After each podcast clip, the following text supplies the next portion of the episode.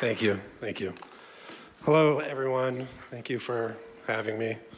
Um, my name is Tyler. You got that right. I am the creative director at Bridgetown. Um, I've been in the Portland area now for about uh, 12 years, actually, this week.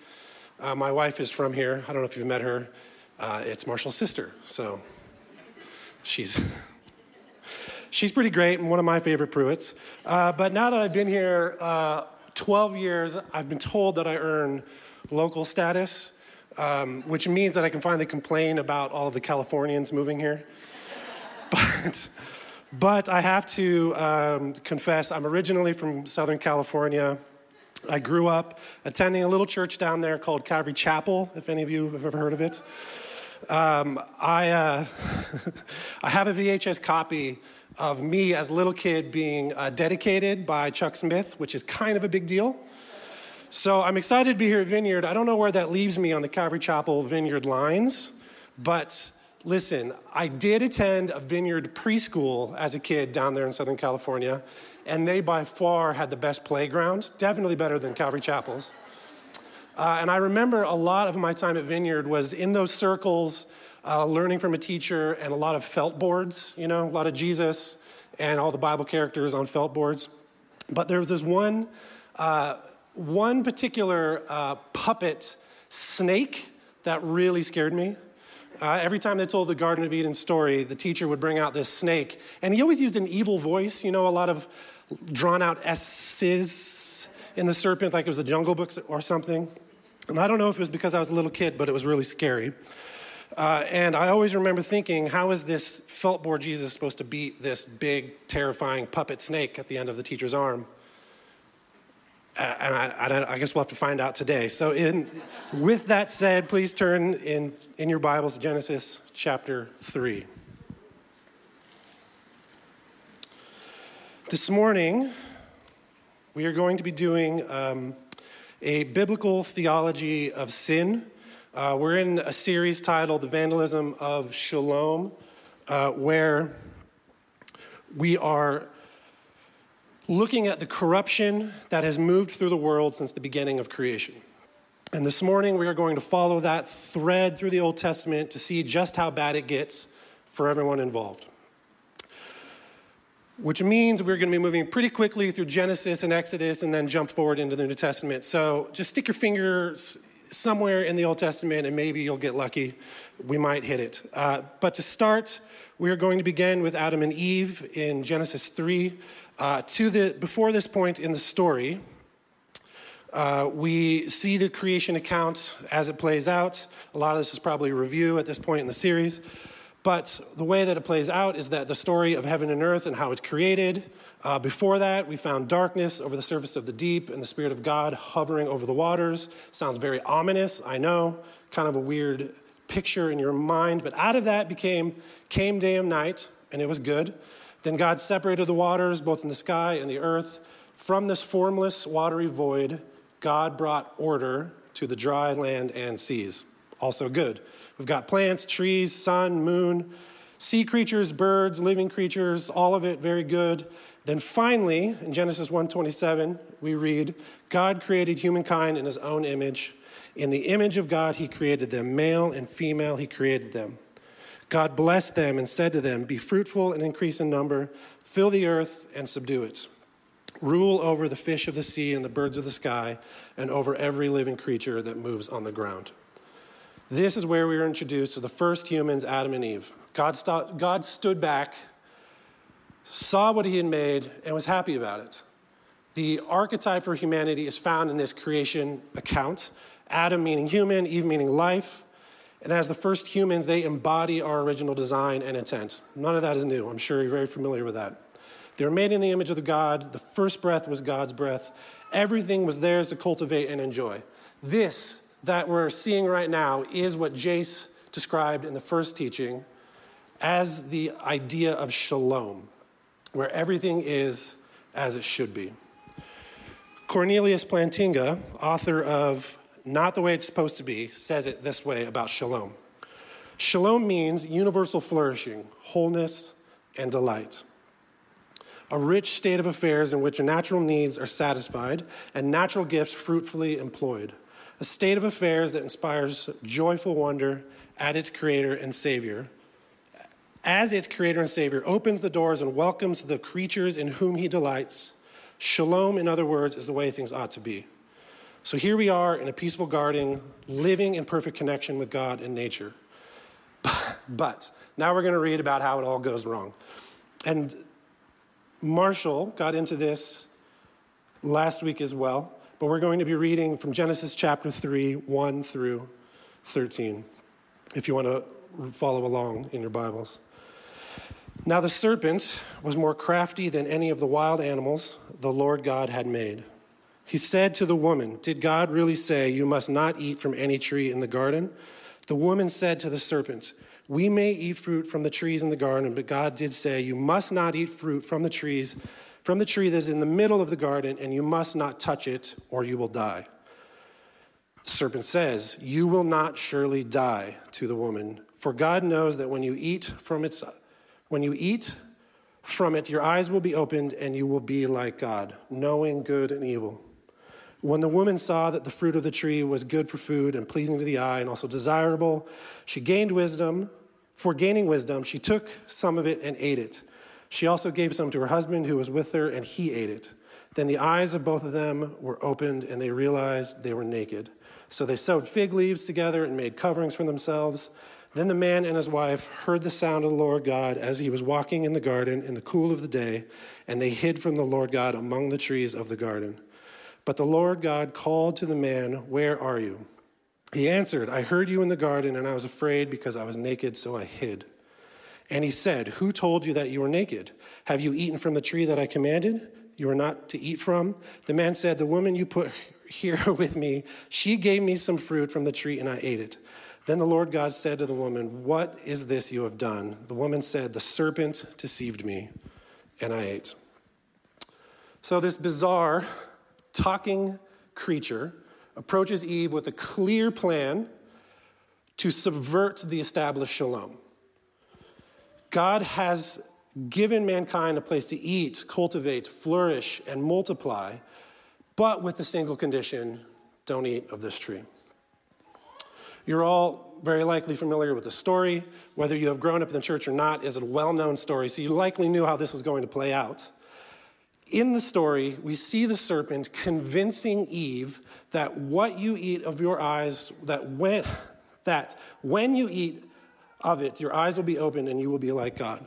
But this is just how clever the serpent is. Eve, unlike all other created beings, unlike the serpent, was made in the image of God, meaning Adam and Eve are already like God. And the serpent deceived them into believing something different. The serpent convinced them to rebel and take for themselves what was already true about them. Even more, they were given authority over the beasts of the field, including the serpent, which is just another way that they fell into this deception. This failure to abide by the will of God has undone the perfect order of the garden. From this story, we are able to determine uh, the origin and a working definition of sin. Adam and Eve ate the forbidden fruit in attempt to get full, abundant life apart from God. They trusted themselves over God. And that is the original sin. It's this, it's this taking for yourself and separating yourself from God, over and against God. And that is what the Bible calls sin. It's a good desire channeled through the wrong means. Sin is an attempt to meet our deepest needs by our own resources. And if you were here last week, Marshall got into this. It is in this story with Adam and Eve, they are rejecting the goodness and authority of God to define for themselves what is good, right, beautiful, and real. The sin pattern that is being established is see and take. Judge for yourself, see for yourself, judge for yourself, create your own perception, and then take what you want based on that perception. Does that make sense? Are you following? The serpent is telling them, when he deceived Eve, he's saying, Don't trust anyone but yourself. Don't take God at his word. Rather, look for yourself for other meanings. Create your own meaning in this life apart from God. According to this, that is our best way to define sin. Then, as Genesis 3 concludes, it says So the Lord God banished him from the Garden of Eden to work the ground from which he had been taken. After he drove the man out, he placed, he placed on the east side of the Garden of Eden cherubim and a flaming sword flashing back and forth to guard the way to the tree of life. So, the way that I see it here, not just me, a lot of smarter people than me, there's at least three things that sin has caused. One is separation from God. The gates are closed, access to the garden is shut. Their life in the presence of God, walking in the cool of the day, is over. Human beings can no longer be in that direct presence with God. Sin has established a vast, distance, a vast distance between us and the creator of the universe. The relationship is broken. Human beings who wanted to be like God knowing good and evil, succeeded only in alienating themselves from God and from each other. Two, sin has caused corruption within creation. Athanasius, an ancient church father, said it this way Human beings east of Eden corrupt everything they would touch, competing with each other in lawlessness and devastating all manner of new evils this good and fruitful earth becomes cursed. The land itself becomes at odds with human beings. Down to even the molecular level, sin has corrupted creation. And we see its effects in every illness, every birth defect, every pandemic, every natural disaster, and the introduction of death itself. While Adam and Eve go on to live strangely long lives, uh, it's like 900 years or something. I don't, if one of you can figure that out, let me know. But they went on to live very strangely long lives, but they do eventually die. Physical and spiritual death have entered the world. The association of sin with physical and spiritual death runs like a spine through Scripture and Christian tradition. Athanasius claims that we human beings who were created out of nothing corrupt ourselves back into nothing by our rebellion and defection. Three, sin has caused leverage for Satan. The serpent knew what he was doing. Satan now has what the Bible calls a foothold. I'm sure you're all familiar with plenty of New Testament passages that talk about resisting Satan. Don't give him a foothold, don't give him any opportunity. Satan and the evil beings of the spiritual realm exploit the human condition and take advantage of our weaknesses for their own gain. So, from this story, we see his primary, his primary strategy is lies. Satan's main tactic is deception. Resisting Satan is first and foremost about the war of believing truth over lies. We now suffer at the hand of evil as a result of this. So, this post Eden world is, is kind of a bummer. Uh, but what happens next? Uh, well, one of Adam and Eve's kids kill the other kid, uh, and then there's a curse, and it gets real, real bad, and everything goes um, pretty disastrously, pretty quickly in this life east of Eden. So, we're going to be moving ahead now we have powered through Genesis, uh, the first couple of chapters of Genesis. Switch over to Genesis 6 if you want to follow along in your Bible, uh, where we find that humans are increasing in number and the world is getting worse. We've got Nephilim in the bloodline now, which, long story short, is Satan in the spiritual realm uh, corrupting the bloodline of humanity. Um, and, and continuing this corruption of creation. In Genesis 6, 5 through 8, we, we are introduced to Noah. And it reads The Lord saw how great the wickedness of the human race had become on the earth. This is verse 5. And that every inclination of the thoughts of the human heart was only evil all the time. The Lord regretted that he had made human beings on the earth, and his heart was deeply troubled. So the Lord said, I will wipe away so the Lord said, I will wipe from the face of the earth the human race that I have created, and with them the animals, the birds, and the creature, creatures that moved along the ground, for I regret that I have made them. But Noah found favor in the eyes of the Lord. And this is a significant line. God sees Noah, and instead of destroying the world, decides to try this whole human experiment again. Noah is given the chance to become the new Adam. God floods the earth, removing the separation of the dry land from the seas. This is an uncreation. What we saw in Genesis 1 is being undone.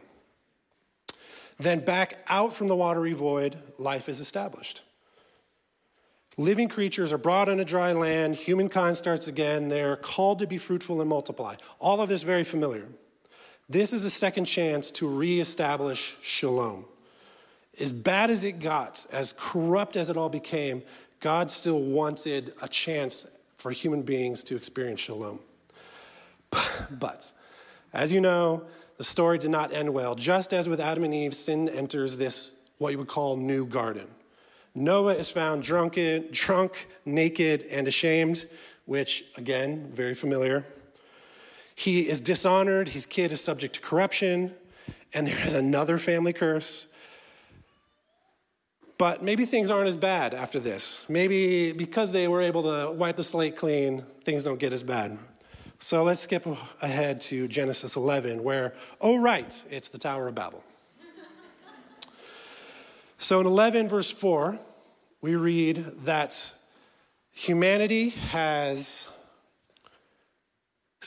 created a civilization for itself, and they are looking to make a name for themselves and make themselves just like God, very similar to Adam and Eve.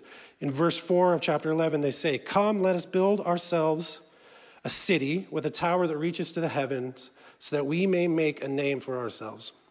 The Tower of Babel was an icon of human supremacy and rebellion against God. They only dug their heels deeper into this corruption and rebellion. And just as in the garden, they are rejecting the goodness and authority of God to define for themselves what is good, right, and true. The sin pattern is being repeated. See, take. Define for yourself, take it for yourself. The flood did not rid humanity of sin, but rather exposed how deep it inhabits the hearts of humankind.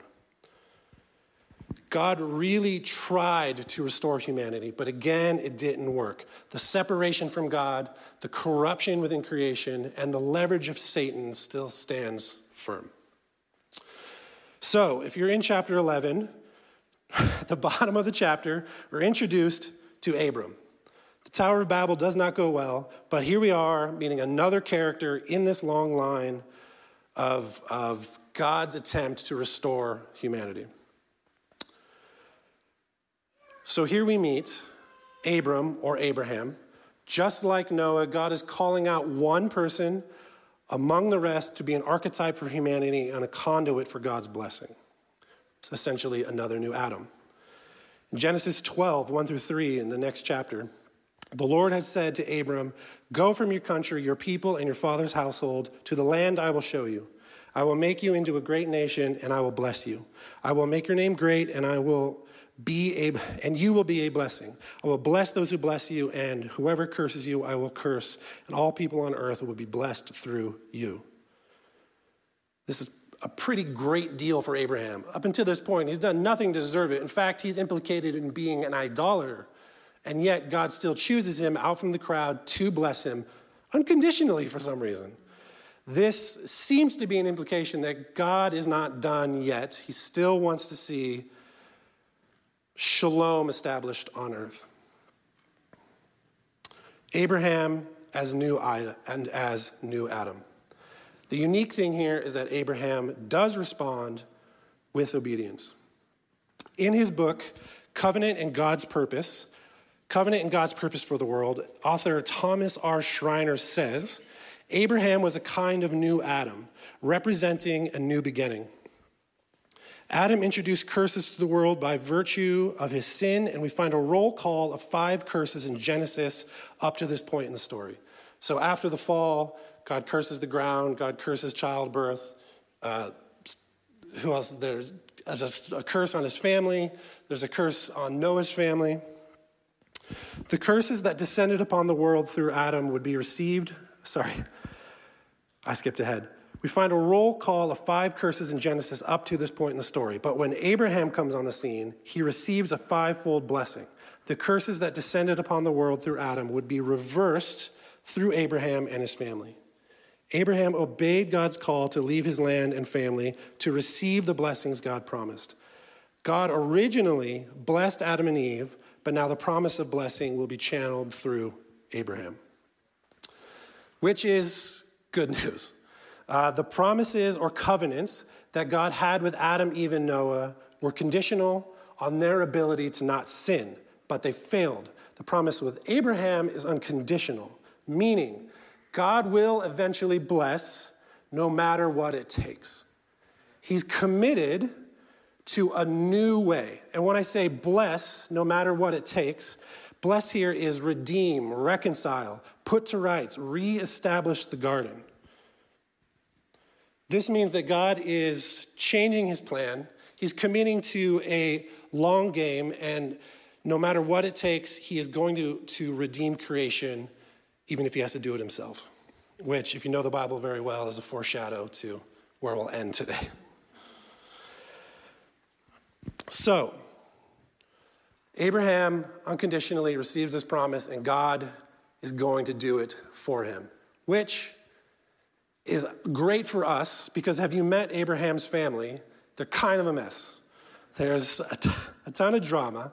It's just generations from Abraham of weirdos and polygamists and liars and cowards who are overcome with jealousy of one another and violence and betrayal toward one another. If, if, if there was any corruption in any bloodlines, it's in Abraham's. This, uh, this, this story of God redeeming creation and using Abraham despite his sin is where we find the, the uh, thread of God's work to redeem creation. But in this story with Abraham, we're going to follow one strange subplot in Genesis 12. Right after the fivefold blessing, Abraham goes to Egypt with his wife because there is a famine. And in verse 11, it says, As he was about to enter Egypt, he said to his wife Sarai, I know what a beautiful woman you are. When the Egyptians see you, they will say, This is his wife. Then they will kill me, but let me, then they, then they will kill me, but will let you live. Say you are my sister, so that I will be treated well for your sake, and my life will be spared because of you. Abraham lies about his relationship with his wife, puts her at risk to save his own, and he's even about to make some money out of it. In verse 17, but the Lord inflicted serious diseases on Pharaoh and his household because of Abram's wife, Sarai. So Pharaoh summoned Abram. What have you done to me? He said. Why didn't you tell me that she was your wife? Why did you say she is my sister, so that I took her to be my wife? Now then, here is your wife. Take her and go. It's a great thing that the promised Abraham is unconditional. But listen, you think he might have learned his lesson. He doesn't he does the same thing again. Verse 20, 1 through 3. For a while he stayed in Gerar, and there Abraham said to his wife Sarah, She is my sister. Then Abimelech, king of Gerar, sent for Sarah and took her. But God came to Abimelech in a dream one night and said to him, You are as good as dead because of the woman you have taken. She is a married woman. How does he do this twice? Twice. Twice he puts his wife at risk. Twice he lies. Twice he lies. Twice he commits this same sin. And you think they've got to be figuring this out soon. They don't. We're going to flash forward to Abraham's son Isaac, who is traveling because of a famine in Gerar with Abimelech. And you guessed it. When the men of that place, in Genesis 26, when the men of that place asked Isaac about his wife, he said, She is my sister because he was afraid to say, She is my wife. He thought, The men of this place might kill me on account of Rebekah because she is beautiful. So Abimelech summoned Isaac and said, She is really, she is really your wife. Why did you say she is my sister? Isaac committed the same sin as his father in the same town with the same king. So, this has clearly become a generational pattern of sin. Abraham lies and puts his wife at risk twice. Abraham's son Isaac does the exact same thing. Isaac's son Jacob lies and deceives him about his birthright. Jacob's sons sell their brothers into slavery, sell their brother in slavery, and lie about it.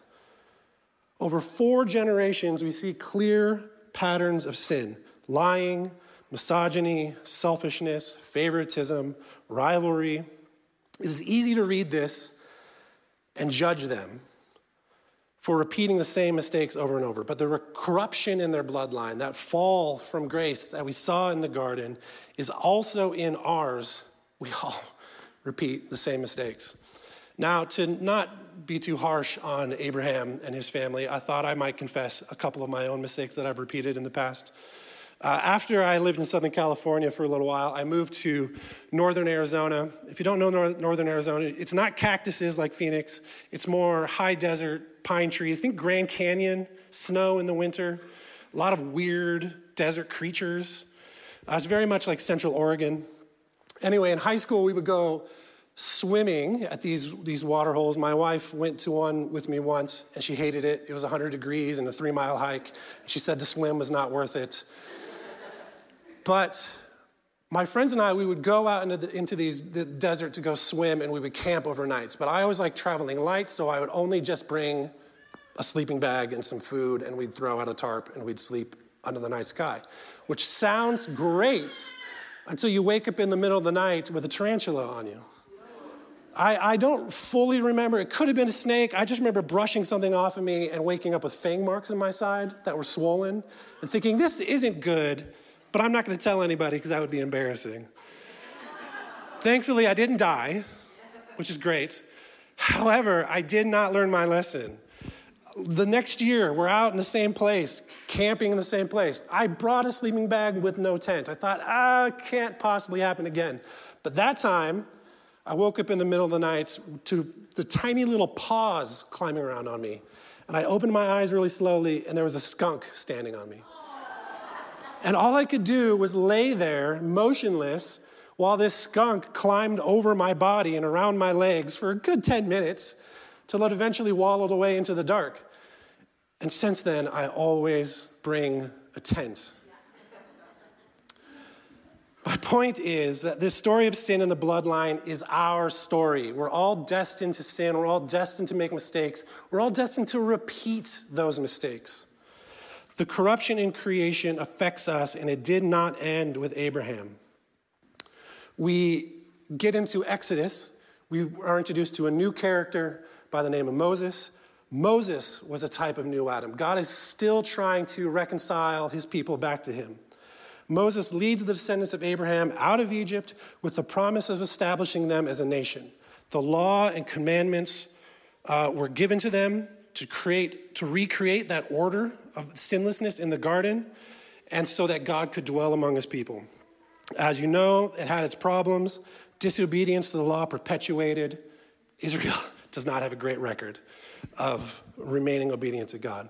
David was a type of new Adam. He leads the people of Israel into Jerusalem, the promised land that they've been waiting for for so long. The Jerusalem is a type of New Eden. He is, and he, David, as king, is the foreshadow of a coming king that will fully establish the kingdom of God on earth. But again, as you know, everything goes terribly wrong. The pattern of rebellion and sin is all too familiar in the history of Israel. This pattern repeats itself all the way down through the generations until finally Jesus intervenes. When God made that covenant with Abraham, with Abraham. He knew he would have to take matters into his own hands. Enter Jesus on the scene. With that, we're going to take a quick look at what generational sin, this pattern of sin that we see through the Old Testament, through the nations of Israel, through the people of God. We're going to take a quick look at what generational sin means to us today and get back to felt board Jesus versus big, angry puppet serpent uh, as we end. So, the generational sin of Adam and Eve, Noah, Abraham, Isaac, Jacob, and so on, is still perpetuating itself. We have received from them, from that original sin, through the generations, to our grandparents, to us, we have received an inheritance of death. We also receive an inheritance of sins, acute, specific sins from our families today. Our present is shaped by our past. The generational sins of our great grandfathers, grandmothers, fathers, and mothers have formed us today. Who you are is shaped by where you come from. We are all being formed by something, for the better or for the worse. It's usually the culture that you were born into, key events in your childhood or adolescence, relationships with peers and friends, trauma or abuse events in your past. But without a doubt, the single greatest influence on who you are today is your family of origin. These things carry enormous blessing, but they also carry profound curse. Just look at the line of Abraham. Now, even in our individualistic society, we acknowledge this concept of generational impact as, as real. The apple doesn't fall far from the tree, like mother like daughter, like father like son. Or, in the words of the little known American songwriter John Mayer, he writes, How much of my mother has my mother left in me? How much of my love will be insane to some degree? How much of my father am I destined to become? Will I dim the lights inside me just to satisfy someone? How much like my brothers do my brothers want to be? Does a broken home become another broken family? Or will we be there for each other like nobody ever could? Will it wash out in the water or is it always in the blood? Our family of origin is the most typical setting for generational blessing and generational sin. Alcoholics often bring up alcoholic children who, who marry alcoholic spouses and produce more alcoholic children. Sexist families tend to produce sexism spread through the family tree to control and patronize women. Racist families raise racist children who, dis, who disseminate hate on playgrounds and in classrooms and in workplaces. But those are some, clearly, of the worst case scenarios. Inhospitable parents will raise children who don't know how to welcome and care for strangers.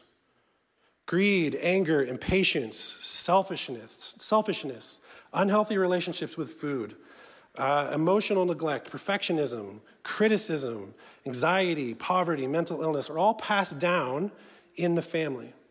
A parent's sin has consequences for their children and their grandchildren and great grandchildren. Sin is both fatal and fertile. It kills and it reproduces. You may be thinking that it is bad to revisit the past. If it is behind us, just let it go.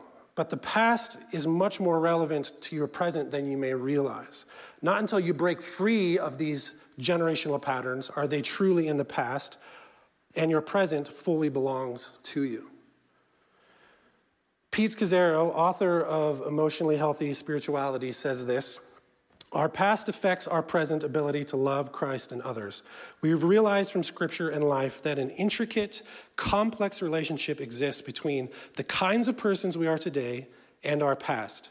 Numerous external forces may shape us, but the family we have grown up in is the primary and, except in rare instances, the most powerful system that will shape and influence who we are. I, uh, I have an unusual family of origin. My parents are divorced. They separated when I was very young. I don't really have much memory of them together. So I don't really know what it's like to live in a complete home. My mother never attended church. My father would take me on his weekends every other weekend when I stayed at his house. So I grew up in the church, but not in a Christian home which is a weird tension to exist in that I had to reconcile with over time. I have a half brother whom I have never really lived with. I only ever spent time with him on our dad's weekends. Uh, but my parents loved me as best as they knew how, and, and I felt it. Both of my parents each fought their own demons in a way. Uh, they fought their own demons that they had inherited from their parents. So I I grew up outside of the home, really. I was raised, as you would say, by friends, teachers, coaches, youth pastors. Um, now that I'm a husband and father, I had three of them that were causing trouble up here earlier. Um, I am learning what it means to grow up in a, in a complete home, in an intact home. I, I, I don't have that experience as a kid. I was an only child with a single mom for the most of my life. So I don't know what it's like having a busy, full house, let alone how to lead one with my wife. So I don't have a personal precedent for a present father. And if I want to break that pattern, I have to figure it out on my own. Otherwise, I'm going to perpetuate that to my kids as well. But my parents came from somewhere too with their own families of origin. Now be prepared, there's some real weirdos in my, in my past. My paternal grandfather was named Waldo. It's a great name.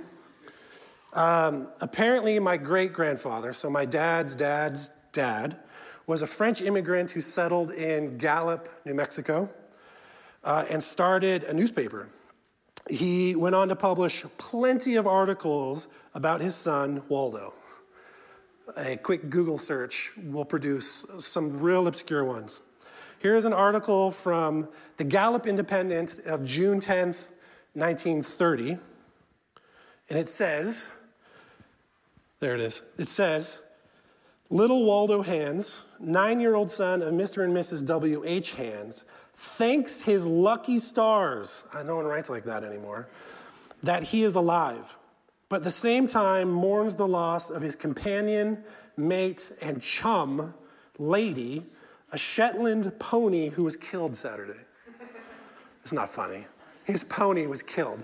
My grandfather's pony was killed. It's not funny. While driving up on Terrence Avenue Saturday evening in the front of their home with Waldo astride, they were struck by an auto driven by Harry Miller, barber, who was hurrying home to supper. Lady has been Waldo's constant companion for the past two years and was instantly killed by the crash, her head having been crushed. Are you still laughing? Waldo was miraculously thrown clear of the accident and escaped with, with but few bruises. Well, thank God for that. That could have gone much worse for me. So, Waldo would grow up to become a doctor, a father of five. He worked as a Catholic medical missionary, as an orthopedic surgeon. He worked in an African leper colony in the 1960s, where he raised his kids and he, and he restored the movements of, of joints in the hands of people suffering from leprosy. There's another article about him, this time from the New York Times. Have you heard of that? Dr. Waldo Hands of Albuquerque, New Mexico. His wife and five children returned to this country last week and showed color slides of their two years in an African leprosarium. Dr. Hands, a 42 year old orthopedic surgeon, with stubby fingers and unruly hair. I don't know why they had to. He performed 325 major operations during his volunteer, unpaid stints with the, without the help of an x ray or electricity. It goes on to say the family lived in a hospital in Ogoja, Nigeria, run by a community of Irish nuns. 3,000 lepers are on its rolls. For them, Dr. Hands performed operations to restore the use of hands and feet crippled by the disease. Why did we go? Waldo said. Well, we didn't have any visions or anything like that. It's just that my wife kept encouraging me. Some people would call it nagging.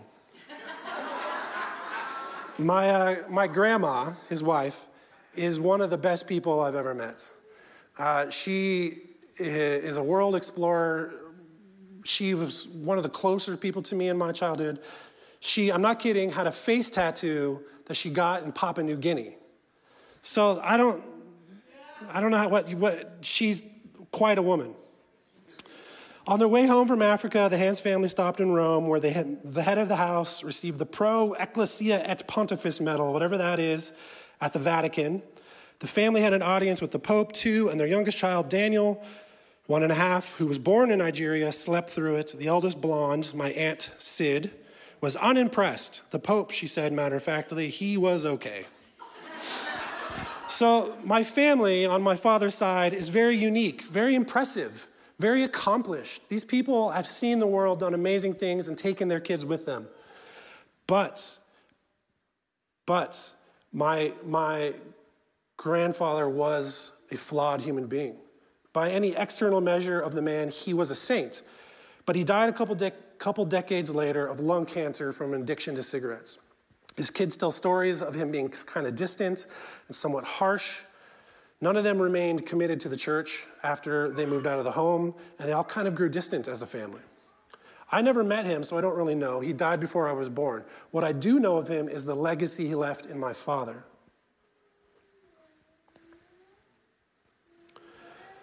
My mother's grandpa, my mother's, my grandpa, my mother's dad, the other side of the family was also an impressive, accomplished man. He was a landscape oil painter, he was a pilot, he had a degree from the Art Institute of Chicago, which is pretty impressive. He had small homes in Florida, Arizona, and Mexico. He very much embodied that beatnik lifestyle of the late 1950s and early 60s. But he was also an absent father. As accomplished as his life was, he wasn't there in my mom's life when she was a kid. He was indifferent to the people who needed him. He was a womanizer, a philanderer. He had a lot of kids with no commitments, although he was an accomplished human being, worthy of being impressed by. Now, I have one more news article, this one from Tampa Bay Times that says a landscape artist from Florida and a companion were found shot to death in a mobile home along with a dog, and investigators say they have few leads. The bodies of Russell and a woman detectives have yet to identify were found Saturday at his trailer in a rural part of Williamson Valley. The killing was reported by a friend of Morton's who said he went to the trailer and saw the bodies through a glass door after the artist failed to show up at his favorite coffee shop. What happened was an ex girlfriend was jealous of him and his current girlfriend, followed him to Arizona, and killed them both. And I was eight years old, nine. So, talk about my seemingly past dramatically affecting my present and my future. It was into this house in Arizona that I moved from California, and this was a part of my childhood, knowing what happened to my grandfather. It's a horrific tragedy they did not deserve, and I only really remember meeting him once before that. But what I know most about him is the legacy he left on my mother. So, in my family of origin, there are a number of heartaches and tragedies cancer, divorce, murder, addiction, mental illness, emotional distress, abandonment, misogyny, poverty, and the death of at least one pony. Is this still funny? there is a long list of generational blessings in my family that bring a great deal of meaning to my life. I only once I started tracing this family tree in recent years, realized that in my line of work, I have this unique um, combination of vocational ministry and creative expression, which, looking at my family line, is a weird blend of my very devout Catholic family and my very artistic, free spirited side of the family. Somehow I inherited both of those traits and I combined them into one. So there's a lot of things to be to be grateful for from these generational blessings. But there is a long list of sins that I need to overcome. That list of sins that so they don't get passed on to my kids. Cornelius Plantinga, from the book that, that uh, this series is based on, we, he writes, We know that when we sin, we pervert, adulterate, and destroy good things. We create matrices and atmospheres of moral evil and bequeath them to our descendants. By habitual practice, we let loose a great rolling momentum of moral and spiritual evil across generations. But it does not have to be this way. Your past has shaped your present, but it does not need to determine your future. You can break free from sin. You can change these generational patterns. We don't have to pass them on to our children. So the question is how do we break the cycle of sin? Well, first, according to Jesus, we need to recognize that we are we were created in a war zone. There is an invisible battle going on all around us in the spiritual realm, seeking to destroy us. In John, Jesus says, speaking to a group of the Jewish community there, he says, He was a murderer from the beginning, meaning Satan, not holding to the truth, for there is no truth in him. When he lies, he speaks his native language, for he is a liar and the father of lies. That means from Jesus, from the beginning of creation, Satan has been at odds with the kingdom of God. He's been at odds with us. He is a member of the spiritual realm who has rebelled against God and is looking to bring chaos and suffering. Paul in Ephesians says something similar. He says that our struggle is not against flesh and blood, but against the powers of this dark world and against the spiritual forces of evil in the heaven, heavenly realms. So somehow we need to resist. Somehow we need to fight back. This is where enter Jesus. So if you if you want, flip over to Matthew 4. Well, we'll read about Jesus, who's fully human versus Satan, the feltboard Jesus taking on the giant puppet snake. This account of Jesus going into the wilderness, which I imagine you're all familiar with, is a breaking point in the perpetuation of sin through humankind. In verse chapter 4 verse 1 it says, "Then Jesus was led by the Spirit into the wilderness to be tempted by the devil." After fasting 40 days and 40 nights, he was hungry. Sure, that makes sense. But this encounter with Satan is part of the meta narrative, the biblical theology, the, the on, ongoing, unfolding story of God's plan to reconcile creation back to, him, back to himself. The Holy Spirit leads Jesus into the place of temptation. And this is a callback to Genesis 3 that we read. This is, this is just as Satan attacked, attacked Eve and Adam Satan is attacking Jesus.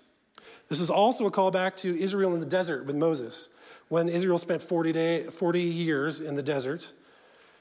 But in the ways that Israel failed to keep the law, Jesus has succeeded in this encounter with Satan. After three temptations, each attempt to elicit sin from Jesus, Satan has failed. Satan won in the garden, Satan won in the wilderness with Israel, but he lost in the wilderness with Jesus. Jesus accomplished what Adam and Eve couldn't, what Noah couldn't, what Abraham couldn't. That means Jesus is the new Adam. Jesus is the new Moses. Jesus is the, is the coming king foreshadowed by David. Jesus is the fulfillment of the promise to Abraham.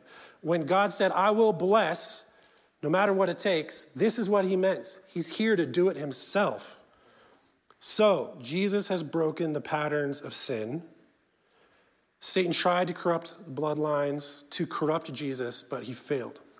So, this is where it leaves us with generational patterns as we get close to the end here. What do we do? What do we do with these general, generation, generational patterns? We are on this side of the cross, so we have Jesus who has broken the chains and the, defeated the enemy. But there's still some work to be done, at least in our part, if we want to continue to break these generational patterns in our lives. So, one, returning back to what sin accomplished in the garden and still has an effect on us today, is the separation from God. Sin separates us from God, but the work of Jesus and his death is the atonement of sin. The veil in the temple has been, has been torn, meaning we now have access. Through Jesus, we now have access. By his blood, we have been brought near. We have access again, restored access to God. We can now approach the throne of grace with confidence. So, the question for you is what areas in your life are you far from God? What areas in your life is there still separation from God, hindering you from boldly going to Him and being in His presence? Where in our lives do we have this see and take mentality? Where are we defining good, right, and true in our own lives as opposed to His? We also need to not just confront the separation, our separation from God, we need to confront the corruption in ourselves and within creation. Both being on this side of the cross, we have forgiveness of sin. But you can't change what you don't see. There, there is corruption in all of us. There are hidden blind spots of sin in all of us. So, how do we unearth them? How do we pull them out by the root? Where is there corruption in our lives? Well, that's there's no one there's no one answer to, to identifying the corruption in our lives, to identifying the generational patterns in our lives. One way to do it is to sit down with someone you know and trust. Ask those closest to you to help you create a path of formation toward Christ and away from the flesh. Do an inventory of your life. Uh, do a family tree. They call them family genograms, where you can trace these generational patterns of poverty, of abuse, of trauma, of, of, of so many things that affect us today. You can trace back into your family, identify them, and then start to remove them from your own lives. So you need to ask yourself what do you need to stop? doing now? What, what, what generational pattern do you need to end? And then even ask, your, ask the question what pattern should you start? What ways can you break the curse and begin new blessings for yourself and your family? But ultimately, we don't want to spend our lives managing sin. We don't want to spend our lives managing the symptoms of sin. We want to pull them out by the root. And this is part of it. Finally, where does Satan have leverage in your life? We all have footholds, we all have weaknesses, and he is looking to exploit them. Jesus disarmed Satan during that time in the wilderness. He broke the pattern and removed the legacy of sins, the, the bigger picture of sins. But as, as Rose spoke about a couple weeks ago, we exist in what is called the now and not yet, meaning Jesus inaugurated the kingdom of God. He, he, he brought it into a beginning, but it's still not fully here. So we're kind of caught in this weird tension where sin is defeated, but we're still very much vulnerable the war has essentially been won, but we're still fighting battles and we're still vulnerable. So we need to find those strongholds that Satan has, and you need to ask yourself, what are they? What footholds, what strongholds can be overcome? What generational patterns are being used against you? What weaknesses and vulnerabilities does Satan see that you don't see? That he is going to exploit. So, this is it to end. Marshall, you can come up. I'm just going to read uh, from Hebrews chapter 4. Therefore, since we have a great high priest who has ascended into heaven, Jesus, the Son of God, let us hold firmly to the faith we profess. For we do not have a high priest who is unable to empathize with our weaknesses, but we have one who has been tempted in every way, just as we are. Yet he did not sin. Let us then approach God's throne of grace with confidence so that we may receive mercy and find grace to help in our time of need. Amen.